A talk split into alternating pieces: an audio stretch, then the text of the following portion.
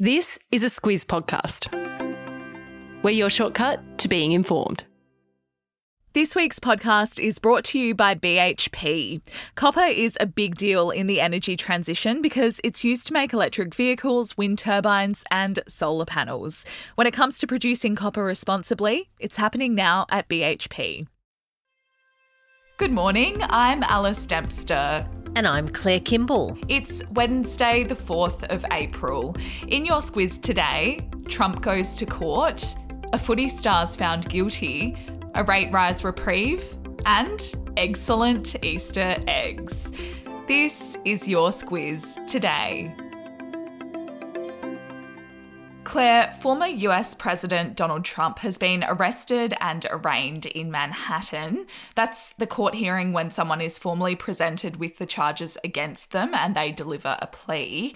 The charges against him have also been unsealed, and it's the first time Trump and the public have heard what he's been accused of by prosecutors. So he's facing 34 felony charges. Uh, they relate to claims of business fraud after hush money payments were made to an adult film actress named Stormy Daniels in 2016. A felony is a crime punishable by a prison term of one year or more. There were lots of questions about whether they would be felony felony charges or misdemeanors, which doesn't carry that prison element. Mm. Um, he's entered a plea of not guilty to those charges. The TV cameras weren't allowed in to broadcast proceedings, but five still photographers were given access. So we'll see more of those come through today. Uh, and there's glimpses of him already in the corridors of the Manhattan courthouse looking very stony faced. So we now know what he's been accused of, but analysts say they expect Trump's legal team to follow the same playbook, regardless of what the details are. That is, Trump's team is to delay proceedings at every turn. And when you've got the resources of someone like Donald Trump, you can probably afford to pay a bunch of lawyers to do that for you. Uh, but regardless of the tactics, the criminal case won't be a quick run thing. Uh, it now enters a pre trial limbo, and there's a scenario where it goes to trial in more than a year's time, which would be slap bang middle in that presidential election campaign. And Trump, of course, has made it clear that he's pursuing his bid to be the Republican candidate at that election, which will be in November next year. There's a lot to shake out in that race to be the candidate, but so far Trump is the leading one for the Republican nomination. As for what's next, Trump's expected to fly home to Florida and says he'll deliver a public statement mid today, our time. Former NRL player Jarryd Hayne was found guilty of sexual assault by a jury in the New South Wales District Court yesterday after they deliberated for more than a week, Claire. It brings an end to the third trial that's focused on the allegations against the 35 year old. Yeah, this has been going on for several years now. So, just to recap, Hayne was accused of assaulting a woman in Newcastle after the NRL Grand Final in 2018.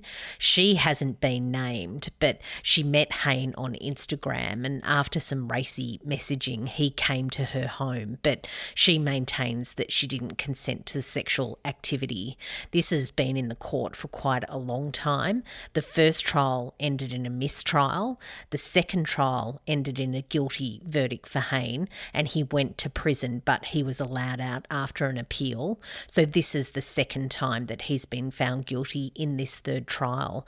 Uh, and during it, he continued his defence that the encounter was consensual despite her incurring injuries that made her genitals bleed. Yeah, and for his part, he said he's devastated devastated by yesterday's verdict and will keep standing for the truth. That was his words. His team is set to appeal the verdict, and he was allowed to return home ahead of another hearing on Thursday. A sentencing hearing will be held in the coming weeks. We spoke about this yesterday, Claire, and there were probably a few sighs of relief when the Reserve Bank came out of its monthly meeting in the afternoon.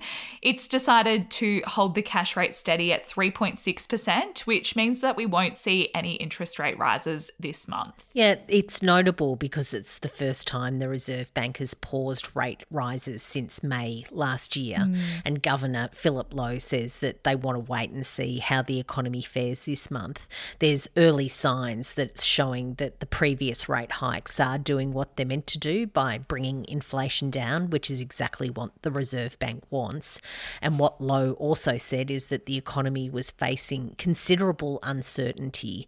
Uh, that, of course, is following recent concerns about the global banking system. And although we've been spared this month, Lowe says that future hikes might be necessary to bring inflation back down to the RBA's target range, which is 2 to 3%. And if you want more insight into all of this, Lowe will address the National Press Club this afternoon. It's certainly not the first time we've mentioned this, and I doubt it will be the last, Claire. TikTok's back in the headlines because the Aussie government has issued a ban on the social media app on all government devices.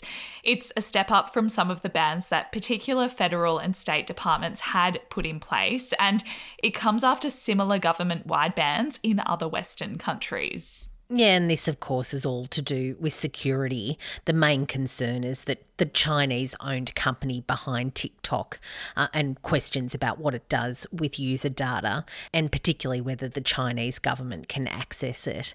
TikTok has gone to great lengths to answer those questions, but many governments, including ours, still aren't satisfied. And Attorney General Mark Dreyfus yesterday issued that ban. He says that it'll come into effect as soon as practicable. Yeah, and he says that exemptions will only be granted on a case by case basis and with what he calls appropriate security mitigations in place. TikTok's boss in Australia is a man named Lee Hunter. He says he hasn't heard from the government and he called the decision extremely disappointing and driven by politics and not by fact. Claire, I'm a verified chocolate addict, so this roundup is good for me. The Good Food team has put together a ranking of everyone's favourite classic Easter eggs. They say that they've rated them from sickly to sensational. And things like taste and texture and value for money were all considered. And at the bottom of the basket was the divisive Cadbury cream egg. We've spoken about that one before. Uh, it's either one that you love or hate, and it's down the list, particularly because of its filling to chocolate ratio, which really does seem to get people talking.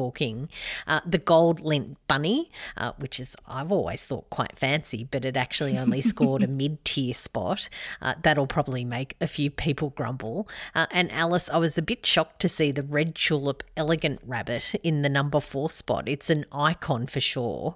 Uh, but there are plenty of other chocolates that I'd prefer. Let's just say that. Yeah, probably a bit of nostalgia went into that one. Mm. And I've got a bit of SA pride here, Claire. The Haigh's Milk Chocolate Bilby was crowned the winner. It got points for the chocolate's raisiny multi notes, as they say, and there's a good reason to indulge in it because part proceeds go to the conservation of the endangered Aussie bilby. I'll pop the link to the entire ranking in the episode notes, given its importance this week. Squiz the Day, Claire. I noticed that today is the International Day of Conscience. It was created by the UN and it's all to do with promoting a culture of peace in the international community, which is probably not a bad thing at the moment. Hmm, it's all very zen like of you, Alice. I have to ask you if everything's okay. but yeah, look, also a quick reminder from me about our latest episode of How Far We've Come. That's out. It's part of that six part financial history podcast that we've been working on with NGS Super. Yeah, you can find that one in your Squiz Today podcast feed now. Have a great day, and we'll be back in your ears tomorrow.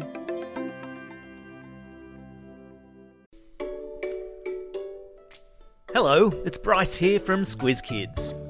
Kids and fiscal policy go together like peaches and cream, which is why we're excited to present a special Squiz Kids Q&A this week with Federal Treasurer Jim Chalmers. It's the podcast where the kids of Australia get to ask the questions. Tune in to Squiz Kids today to find out how the notorious BIG has helped shape next week's budget, why the Treasurer considers himself more of a three pointer than a slam dunker, and why his toenails will be painted with glitter nail polish next Tuesday when he stands in Parliament to hand down the budget. Plus, there's a cheeky question in there about his leadership ambition all part of our mission to engage kids in the wider news agenda. Check it out in the Squiz Kids podcast feed or via squizkids.com.au.